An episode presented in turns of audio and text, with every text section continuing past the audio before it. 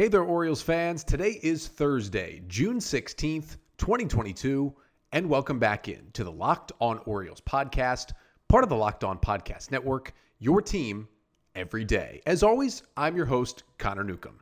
And coming up on today's episode, we recap a tough Orioles loss as they fall 7 to 6 in a walk-off loss in 10 innings against the Toronto Blue Jays. I'll get you the five things you need to know from that one, including Adley Rutschman finally going deep for the first time in his career. Then I'll have some thoughts from the Bowie Bay Sox because I was in Bowie on Wednesday night to take in their doubleheader in person against the Binghamton Rumble Ponies and just had some thoughts on some Bay Sox players, some that impressed, some that didn't, and uh, just a little talk about the double A level of the Orioles system.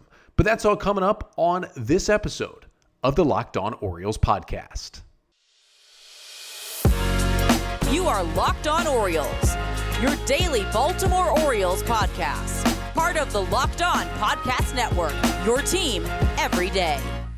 So we'll start today's episode with a pretty tough loss as the Orioles were walked off on on Wednesday night. And this episode of the Locked On Orioles podcast is brought to you by Sports Card Investor. Download the Sports Card Investor app today and easily browse over 630,000 cards from every sport with hundreds more added each week. Available for free in the Google Play and Apple App Stores, or go to sportscardinvestor.com backslash locked on. And before we get to it, just did want to thank you for making Locked On Orioles your first podcast listen of the day. We're free and available on all podcast listening platforms. If you do listen on Apple Podcasts or on Spotify, if you could take a second, give us a five star rating and a review on one of those apps, really helps out the pod a lot. And of course, we're here on YouTube as well. Make sure you are subscribed to the Locked On Orioles YouTube channel. Even if you're not a regular YouTube viewer, if you can just hop on over to YouTube, hit that red subscribe button on the Locked On Orioles channel. Doesn't change your life, no annoying alerts, no annoying emails, nothing like that. Just helps out the pod. That's all it does. And make sure to like, comment, subscribe here on the channel. But again, we thank you for making Locked On Orioles your first podcast listen of the day. Couldn't do it without you, the listener. And for today's episode, again, we start Blue Jays 7, Orioles 6 in 10 innings in game three of a four game set in Toronto. And the loss for the Orioles, which was a bit of a heartbreaker, drops them to 27 and 37 on the season. And I'll get you the five things you need to know from the Orioles' 7 6 loss to the Blue Jays. But let's start on a very happy note because the first thing you need to know is that Adley Rutschman finally hit his first big league home run. It got the Orioles on the board and gave them their first hit of the night against Jose Berrios, the Blue Jays starter, who was really good. Seven innings, three runs for the Jays, eight Ks and no walks. But Adley got him in the top of the fourth inning with the Orioles already trailing 5 0. Adley lays into one from the left side for a two run home run out to right center field to make it a 5 to 2 game. He smoked this ball out there did Rutschman for his first career big league home run. And for Adley, it was obviously great to see him get one on the board. Came off the bat at 103.2 miles an hour, traveled 411 feet to right center for the two run homer. And uh, obviously, you know, it was cool for him to get the monkey off his back, get the homer. He got the home run chain. He got a huge hug from Trey Mancini when he got back to the dugout. Just overall, an awesome, awesome moment for Adley. And that wasn't his only hit of the game. He also had a double later in the game and uh, had three hard hit balls in his four at bats on the night. So the bat starting to creep up and up, looking better and better for Adley Rutschman as he uh, he got to start in the cleanup spot for the Orioles, catching as well on Wednesday night. Second thing you need to know from the Orioles' loss is Adley wasn't the only one who got into the long ball, and in fact, he was overshadowed by Ryan Mountcastle, who hit two home runs in this game for the O's. The first one, a solo shot in the seventh that made it a 6 3 ball game. That one also coming off of Jose Berrios. And then he hit what at the time was the game tying home run, a laser shot over the wall in left center in the top of the eighth off of Yimi Garcia that tied the game at six. It gave him, again, two home runs on the day for Ryan Mountcastle. And I mean, he was just smoking the ball. Now, he did have a two for four, but I mean, the first home run was frankly majestic from Mountcastle. That homer he hit in the seventh inning, 110.1 miles per hour off the bat, 424 feet. It almost hit the facade of the third deck, it looked like, in the Rogers Center. And then 105 off the bat, 413 feet for the two run homer in the eighth that tied the game at six. He just loves hitting against Toronto. He now has 12 home runs in 28 career games against the Blue Jays after, of course, Mountcastle also homered in Tuesday night's game with a two run shot in the third inning. He just continues to mash against this team. It's fun to watch him hit the ball like he does against the Blue Jays. Third thing you need to know from this one is as we go to extra innings, it was kind of a show that, well, it was a tale of, of two parts of the Oriole lineup on Wednesday night. Now, obviously, the Blue Jays end up with seven runs and the win. They had seven runs on 13 hits. The Orioles had six runs on just six hits in this game. You know, five of their six runs came off the homer. The only other run was Austin Hays' RBI double in the eighth that made it a 6 4 game. But all six of the Orioles' hits came from the top four in the lineup. Mullins a one for five with a double. Hays a one for three with a double and an RBI. Mountcastle a two for four with the two homers, and Adley a two for four with the home run and the double. The rest of the lineup, Odor, Nevin, Stowers, Mateo, and McKenna, they posted an offer. In fact, that group there for the Orioles did not even reach base in this game. They were a combined 0 for 19 from that bottom five in the order, 0 for 19 with 10 strikeouts for that group tonight. And to be fair, you know, Rougned Odor did hit two balls hard on the night. Nevin and Mateo each had a hard hit ball as well. But they just didn't get anything from the bottom. And, you know, that kind of reared its ugly head in the top of the 10th inning. You know, the O's get the game to the 10th. Uh, with the bullpen just locking in, Oriole bullpen six through the ninth, four scoreless innings to get it into the 10th inning. And they just they couldn't make it happen and really started with what they did. Kyle Stowers was the zombie runner at second, and the O's have Jorge Mateo get the sack bunt down, bunt him over to third with one out. But when you sack bunt for your nine hitter with Ryan McKenna coming up next, it's tough for that to work. You know, you can't put all that pressure on your number nine hitter. And unfortunately, that's what the Orioles did. McKenna strikes out, and then Cedric Mullins pops out on the first pitch, and Adam Cimber out of the Blue Jays bullpen puts up the zero in the top of the 10th inning. And that led things right to the bottom of the 10th, where it took the Blue Jays two pitches to win the game. Bo Bichette was out at second, and Felix Bautista came into the game. Vlad Guerrero took a 100 mile per hour fastball up high for ball one. And then the second pitch hit a 99 mile per hour fastball, just laced it down the line in left field for the walk off single. Hit that ball 115 miles per hour off the bat. Just a screamer from Guerrero to win it. And it was just unfortunate that, you know, the bottom five in the lineup did just absolutely nothing. And the top of the lineup just didn't do enough. I mean, really, they did enough. The bottom just didn't do enough. And, and the top four weren't able to carry the Orioles. Fourth thing you need to know, I mentioned the bullpen. The Oriole bullpen was fantastic in this one. And yeah, I get that, you know, Bautista gave up the walk-off hit, but he threw two pitches in this game. He gave up a single. Obviously, the run is unearned because of the zombie runner. I'm not blaming any of this game on Felix Bautista but everybody else was great. How about Bryan Baker? And you know, I kind of, you know, talked down about Bryan Baker on yesterday's episode when I did my power ranking of the seven Orioles offseason moves, the players they brought into the team. You know, I ranked Baker fourth and said, you know, he might need some time at AAA soon just because of how bad he had been recently. But Bryan Baker had his best outing of the season on Wednesday night, and it was huge for the Orioles. He faces seven batters and retires them all. Two and a third perfect innings for Baker with two strikeouts through 29 pitches, just two hard hit balls against Bryan Baker. And he had all the stuff working. I mean, the velo was way up on the fastball, averaging 97. Bryan Baker touched 99 miles an hour with one of his fastballs. It was wild to watch what Baker was doing. The changeup, you know, was looking good, got two whiffs on that pitch. And what I think really helped Baker is of his 29 pitches, he only threw five cutters on the night. He's been, you know, really in love with that pitch at times. He backed away from the cutter, threw more four seamers, threw more changeups, and it worked out. I mean, he threw one pitch again, 98.9 miles per hour. That was his hardest pitch of the season. And maybe back on the Bryan Baker train after that one. But he wasn't the only guy who got it done out of the pen. Dylan Tate with a scoreless eighth inning. And then how about Jorge Lopez goes one, two, three with two strikeouts in the bottom of the ninth to keep the game tied and send it to extras after he got the huge five out save just one night before, thought he might not be available, but comes out and, and makes easy work of the Blue Jays. Just big shout out to the bullpen here because the fifth and final thing you need to know is that, well, the Oriole bullpen had to be so good because Bruce Zimmermann, unfortunately, was so, so bad once again for the Orioles. Bruce's final line four and two thirds innings, allowing six runs on 11 hits. Now, once again, he didn't walk anybody. He was throwing strikes, but he only had two strikeouts, no walks. He allowed three more homers in this game through 80 pitches. Bruce's ERA now up to 5.94 on the season.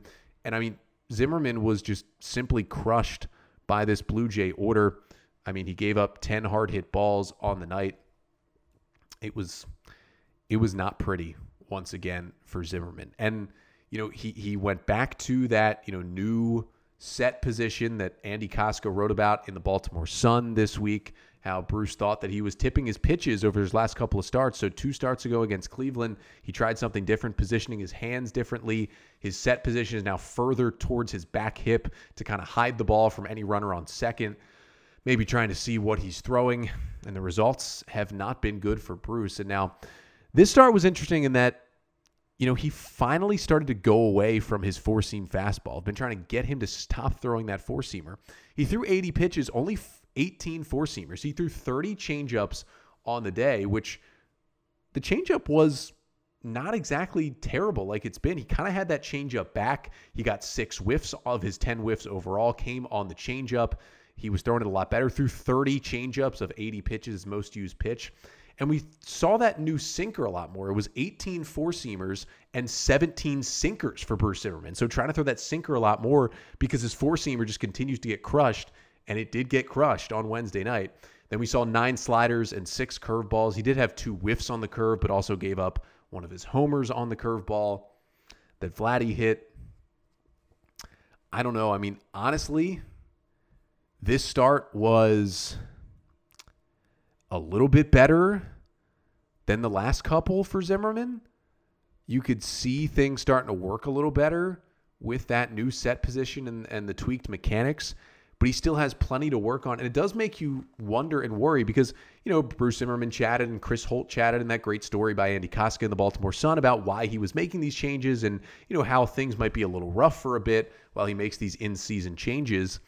But you have to think like, yeah, it, you know, it was bad before he made the changes. There's a reason why he made these changes. He thought he was tipping his pitches. But the thing that's been concerning is that it hasn't even gotten marginally better. In fact, it's gotten worse since he started making the changes. And you can argue, oh, that makes sense. He was going through a, you know, not a different windup, but a completely different set position that he's used to. It's going to take some getting used to. But to give up the six earned runs, he's given up five or more earned runs in four consecutive starts and five of his last six starts. He's given up four plus earned runs in each of his last six starts. I don't know if he needs a little AAA time, maybe a phantom IL stint to, to start working on these mechanics where he doesn't have to do it in games. But it's getting rough to, to watch Bruce right now. It stinks because he was so, so good the first month and a half of the year, and it's just been completely falling apart on him since then. Hopefully, hopefully, because he has some good pitches. He's got a good changeup, and that slider can work at times. Hopefully, he can figure it out again. I will say there was a lot of bad in this game. He got crushed, but the positive to come out of it was he threw way less four seamers, which was good. And this was the best changeup he's had in a month. So at least some positives. Maybe he builds on that in his next start. But it got the O's in a in a five nothing hole. They fought back to tie the game at six, but just wasn't enough losing 7 6 and 10 innings on the Vlad Guerrero Jr. walk off single as uh, game three of four in the series. Blue Jays have taken two out of the first three now. But I wasn't watching a lot of this game live. Went back and watched a good amount of the highlights here uh, before I started chatting with you here on a Wednesday night because I took in a game at Prince George's Stadium in Bowie on Wednesday night. My first minor league game of the year. I actually got two of them. It was a doubleheader and wanted to share my thoughts from Bowie on some of the Bay Sox players coming up in just a second. But first, let's talk about Sports Card Investor. One of the newest sponsors here on the Locked On Podcast Network, and one that has me very, very excited and should have you very excited as well. So, welcome to the world of sports cards reimagined. The Sports Card Investor app is the hobby's most powerful resource. Quickly check the value of your favorite cards, find great deals, and profit from the hobby you love. Available completely free in the Google Play and Apple App Stores, the Sports Card Investor app is a must have for baseball fans. I know a lot of you out there are card collectors, big baseball fans, love baseball cards. This is the app for you. I was scrolling on it today, just you know, taking a look through this new app it's got so many cool features for any card collector. It is a must have. And this app, again, is completely free. You can check the latest values of your favorite cards, seven day charts, 30 day charts. You can find the best prices. You can even buy directly through the app with the eBay deals feature on the app as well. And, and you can find great deals on your favorite players for your favorite cards. And, and there's never been a better time to start collecting cards favorite players like Mike Trout, like Aaron Judge, like Cedric Mullins, like Ryan Mountcastle. And with the free Sports Card Investor app, you can see the latest values and find great deals to build out a one of a kind collection. So download the Sports Card Investor app today, available for free in the Google Play and Apple App Stores, or go to sportscardinvestor.com backslash locked on. So the Orioles fall to the Blue Jays by a score of seven to six. They get walked off on on Wednesday night, And uh, yeah, a little bit of a, a, disappointing loss, but it was still cool to see the Orioles come back from the 5 nothing deficit, tie the game, to see Adley go yard, to see Ryan Mountcastle go yard twice. At the end of the day, that game showed that this team still has fight. And even though they lost to a, a clearly superior team, a Blue Jays team who I picked to win the World Series before the season, they've got a whole lot of talent. They fought. After losing 11 to 1 in game one, you come back and win game two and are that close to winning game three and can still split a series coming up today the O's are, are certainly fighting in these games. But, you know, obviously they, they've got a lot of talent. More, they've got more talent at the major league level than they've had the last couple of years. Also, talent at the minor league level, which I'll get to in a second. But first, I have an important favor to ask you, the listener. We've put together a survey so we can learn more about listeners like you and make your favorite Locked On podcasts even better. This is your opportunity to tell us what you like and what you don't like about Locked On Podcast and, of course, about Locked On Orioles. So go to lockedonpodcast.com slash survey right now to get started. It won't take very long, and everyone that completes a survey can qualify for a chance to win one of 10 $100 Ticketmaster gift cards. To take our audience survey, go to lockedonpodcast.com slash survey. And thank you for your help. So I was in Bowie on Wednesday night, taking in a doubleheader for the Bay Sox against the Binghamton Rumble Ponies. They are the Double A affiliate of the New York Mets. And you know, it was fun to get out to my first minor league game of the year. I've been to a couple Orioles games so far at the major league level, but I always try to get to at least one Bowie game and one Aberdeen game every year. And you know, I grew up in, in the area around Aberdeen and have been to plenty of Ironbirds games in my life and, and try to get to you know a couple of Bowie games as well. But this is my first one of the year. Was able to get a double header. Uh, you know, went for multiple reasons. Obviously to see the Orioles, but also uh, friends with a couple of guys on the Binghamton team in the Mets system. Shout out to Josh Hejka and Hunter Parsons. Got to see them as well, which was great. But, you know, at the end of the day, there was some interesting stuff that I saw from Bowie, and, and, and it was funny. You know, it was we we didn't get there for first pitch. It was a 5:35 first pitch on a Wednesday, just tough to get from from Baltimore to Bowie. Uh, we showed up in the third inning of Game One and and stayed till about the fourth inning of Game Two, and headed out. Actually, as I talk to you here, 10:31 p.m. Eastern Time on Wednesday night. The second game just ended. Uh, Bowie lost the first one 13 to 1, uh, but came back and, and just finished up a 4 0 win in game two to split the doubleheader. But had some thoughts on some guys that I saw in this game. And well, unfortunately, the first thought has to be the first guy I saw when I walked in. It was Binghamton. They were batting in the top of the third inning. And the Bowie starter was Garrett Stallings, who well, put together definitely his worst start of the season. Remember Stallings, the right-handed pitcher who came over in the Jose Iglesias trade a couple of years ago and has entered the Orioles system, pitching in Double A now. His ERA after this start up to 7.74 on the season, and I got to say, Stallings, a 24-year-old righty, was a fifth-round pick of the Angels out of Tennessee. I have not seen many guys get hit as hard as Stallings did on Wednesday night. I mean, the Mets double A hitters were pummeling Garrett Stallings. And he's got good stuff, and he's a strike thrower, and he doesn't walk guys. And, and he was still able to get five strikeouts to just one walk, but he allowed eight runs on 11 hits, including three home runs in three and a third innings in this one. And I don't want to take away too much from this because it's obviously the first time I've watched him live. I've seen him pitch on MILB TV a few times this year. And, and again, this is, well, maybe not his worst start. He did give up eight runs in an inning and a third in Altoona on June 2nd. But his last four starts, Garrett Stallings may need some sort of reset. I'm not sure if something's going on, but his last four starts combined for Garrett Stallings, 12 and a third innings over his last four starts. That that is not good. That is uh, about 3 innings per start. He has allowed in that stretch 27 runs in 12 and a third innings. It has not been good. And this was the latest of some bad outings for him. So hopefully he can turn it around. It just seemed like his breaking balls did not have as much bite. You know, his fastball is is right around 90, but the breaking balls and the off-speed stuff and the changeup gets guys off balance. They were just squaring him up. So that was a little concerning, uh, but hopefully he can kind of uh, flip that switch moving forward. Now, after him, I did see Griffin McLarty pitch, uh, who just recently was called up to Double A, and well, McLarty got hit uh, almost as hard as Stallings did in this one. McLarty was an eighth round pick of the Orioles in 2019 out of the College of Charleston. Still only 23 years old, the right hander, but uh, got called up to, to Bowie this year, making his double A debut this season after he pitched eight and two thirds innings in Aberdeen, got called up to Bowie.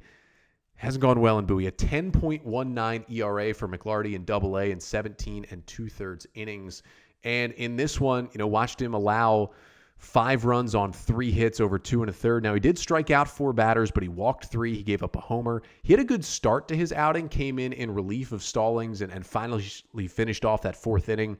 Was throwing hard, was throwing strikes in the low 90s, and then he got squared up again. Also got to see Tyler Burch. Didn't have many thoughts on him, really. Remember Tyler Burch, the right handed reliever who the Orioles got back from the Phillies in the Freddy Galvis trade at the deadline last year, 24 year old, now has an 8.64 ERA in double A so far this season. He retired all four batters he faced, no strikeouts. Um, but you know, I don't think the at bats were super competitive because it was a 13 to one game when he entered.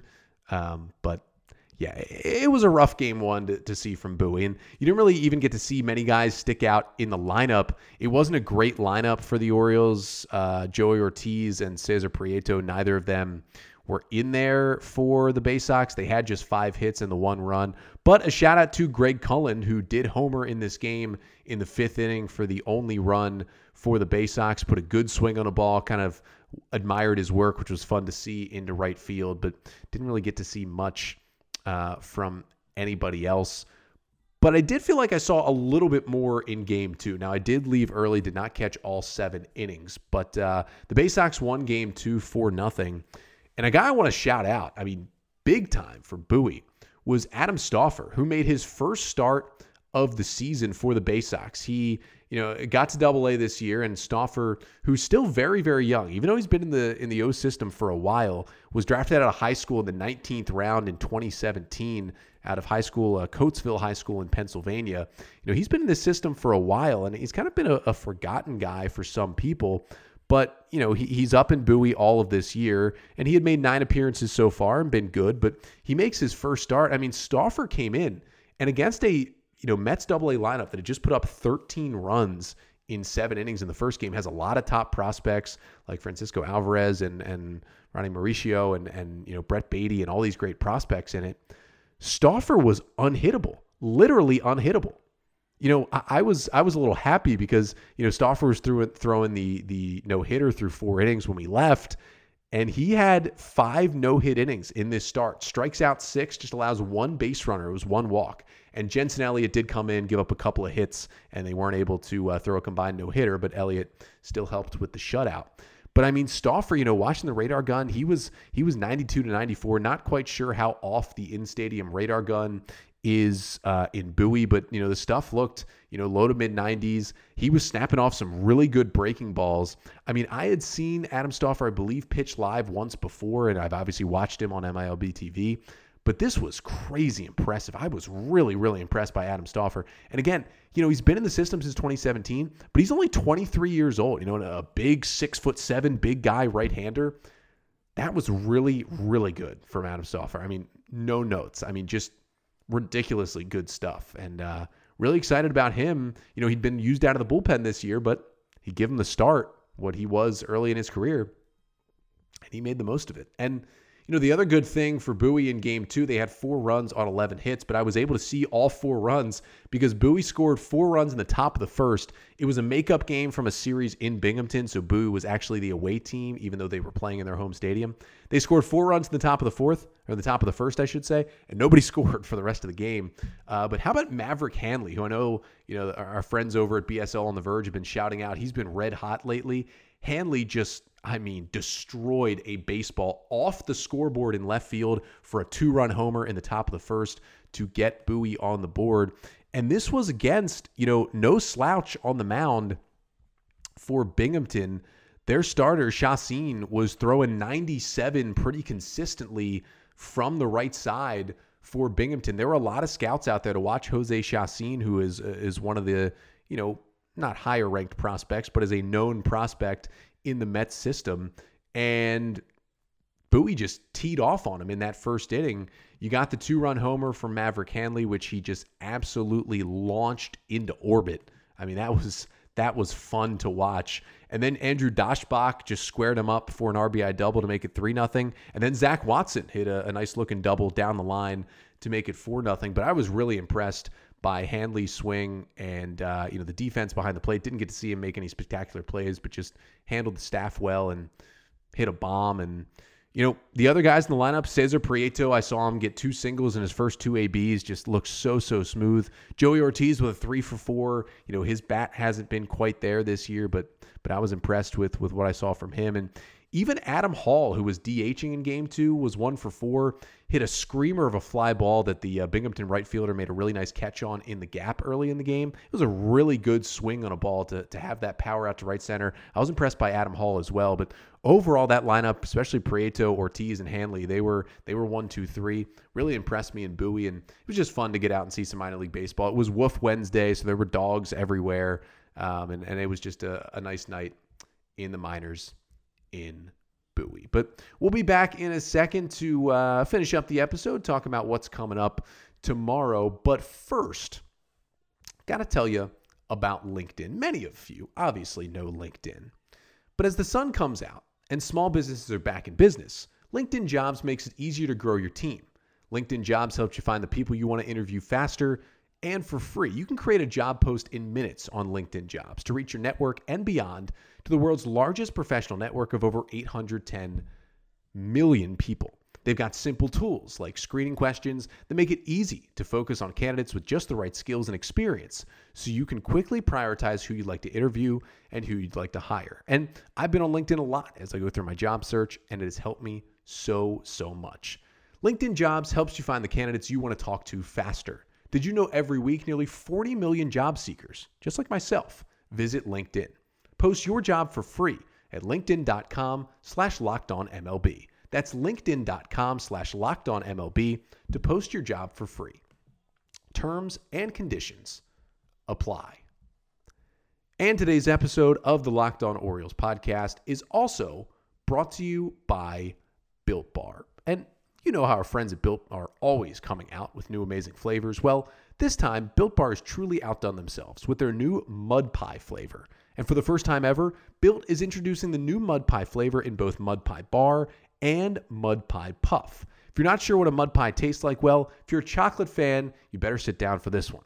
The new mud pie bar is rich whipped cream and chocolate mousse, smothered in 100% real chocolate and topped with cookies and cream crumble. I mean, that's a dessert right there. That is literally a dessert. But here's the thing we saved the best for last. It's actually good for you, too. No, really, all built products are low calories, high protein, and low sugar. The mud pie is packed with 16 grams of protein, only 150 calories, and only 8 grams of sugar. It's like your mom baked the most deliciously creamy chocolate mud pie and wrapped it up just for you. And they've got all these delicious flavors, not just the mud pie, but make sure to go try the new mud pie built bar. You're going to love it.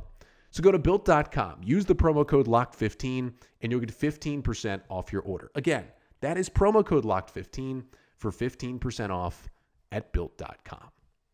So Orioles and Blue Jays finish up a four game series here on Thursday. Little matinee getaway day game in Toronto, a 3:07 p.m. Eastern Time start for this one as the Orioles will try to split a four game series. Would be a huge success if the O's could split four in Toronto. Tyler Wells will go for the Orioles has a 3.86 ERA on the season. And who else but our old friend Kevin Gausman will start for the Blue Jays. And funny enough, you know, the Orioles obviously traded Gausman in the deadline back in 2018 to the Atlanta Braves, but Gausman's been in the National League the entire time up until this year when he signed the four year deal with the Blue Jays. So I believe this is going to be the first time Kevin Gausman pitches against the Orioles, which is going to be cool. You know, now he's 31 years old, but he's been really, really good this year. A 2.67 ERA in 12 starts for Gausman. Last time out against Detroit, six innings, one run, six hits, four Ks, and three walks. Just going to be fun to see Gausman pitching against the O's. You got Caleb Joseph up in the Blue Jays radio booth. It's going to be like a reunion from the old Orioles, except for the fact that, well, no one is still there on the Orioles team besides basically Trey Mancini, and that's about it. But it'll be fun to watch Kevin Gausman. Tyler Wells has been the Orioles' best starting pitcher for the last month, so should be kind of an ace off in Toronto. And uh, we'll see if the O's can try and split this series. And then I'll be back with you tomorrow for a Friday episode to finish off this week on the pod. I'll recap game four between the Orioles and the Blue Jays, get you the five things you need to know from that one.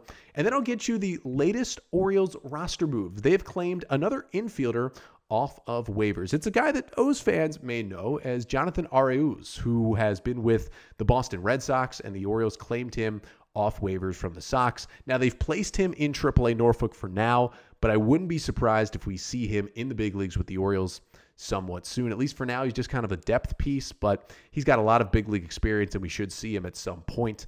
Uh, he's been with the Red Sox for the past three seasons. But to make room on the 40 man roster, Zach Lowther was DFA'd, the former top 20 prospect for the O's, who had a, a pretty bad outing and is one and only time we've seen him at the big leagues this year gave up 10 runs in three innings in his start on Tuesday night in AAA Norfolk. Now, I'll talk about it tomorrow. I don't even think another team would claim him, so I think he probably stays in the organization, but things have dropped off a cliff for Zach Lowther. We'll talk about that and what Arauz can bring to the Orioles coming up on tomorrow's Friday episode. But until then, I'm Connor Newcomb, and this has been the Locked On Orioles podcast, part of the Locked On Podcast Network. Your team every day.